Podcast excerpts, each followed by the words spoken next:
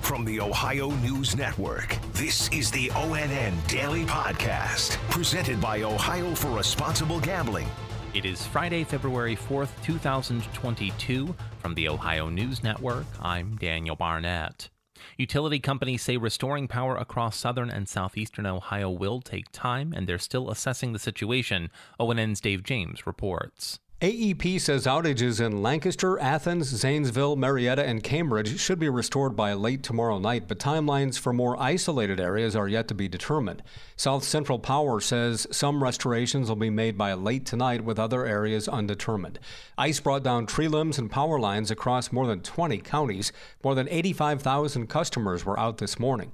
Belmont County led the way with more than 17,000. Perry, Hocking, Morgan, and Jefferson counties were also hard hit. Dave James, ONN News. The wintry mix that has coated Ohio's roadways with snow and ice is just part of the problem when it comes to keeping the roads clear. Bennett Haeberle has more with Brooke Ebersole, spokeswoman for ODOT's Columbus District. Not only is the wintry mix creating a challenge, but ODOT's also dealing with a commercial driver shortage. So there are fewer drivers, meaning fewer people to operate the plows. We are down almost 50% of what we typically have for a seasonal CDL driver. It's those seasonal workers that we rely on for snow and ice storms just like this one. When we didn't have this CDL shortage, one driver had one assigned plow route. Now that we're talking about driver shortages, one driver might have two or three routes. I'm Bennett Haeberle. COVID 19 hospitalizations are on a decline, but state health leaders warn that does not mean Ohio is in the clear just yet. Tracy Townsend has more. Healthcare leaders are still pushing for vaccination, saying it's the best defense against infection. With more people vaccinated, Ohio Department of Health Director Dr. Bruce Vanderhoff says we might get closer to endemic status. We don't know if uh, or when COVID 19 will join that list, but we do know the continued efforts to reduce the spread of this virus and to increase immunity are critical to getting us there. As of yesterday, more than 60% of Ohioans got at least one COVID 19 shot. I'm Tracy Townsend. The state health department says the coronavirus continues to be most active right now in southern Ohio. Each week, the state updates the case rates per 100,000 people. In the new report, the 15 top counties are all in southern Ohio, led by Lawrence, Scioto, Brown, Gallia, and Fayette counties. The five where the virus is least active are Summit, Holmes, Lake, Geauga, and Cuyahoga, all in northeast Ohio. Statewide, Ohio is reporting 950 cases per 100,000 people over the last two weeks. That number is as low as 268 in Cuyahoga County and more than 2,800 in Lawrence County.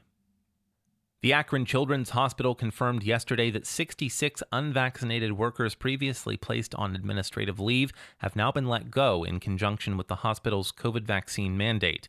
Attorney Warner Mendenhall represents some of those workers who have announced plans to take legal action in response to their firings.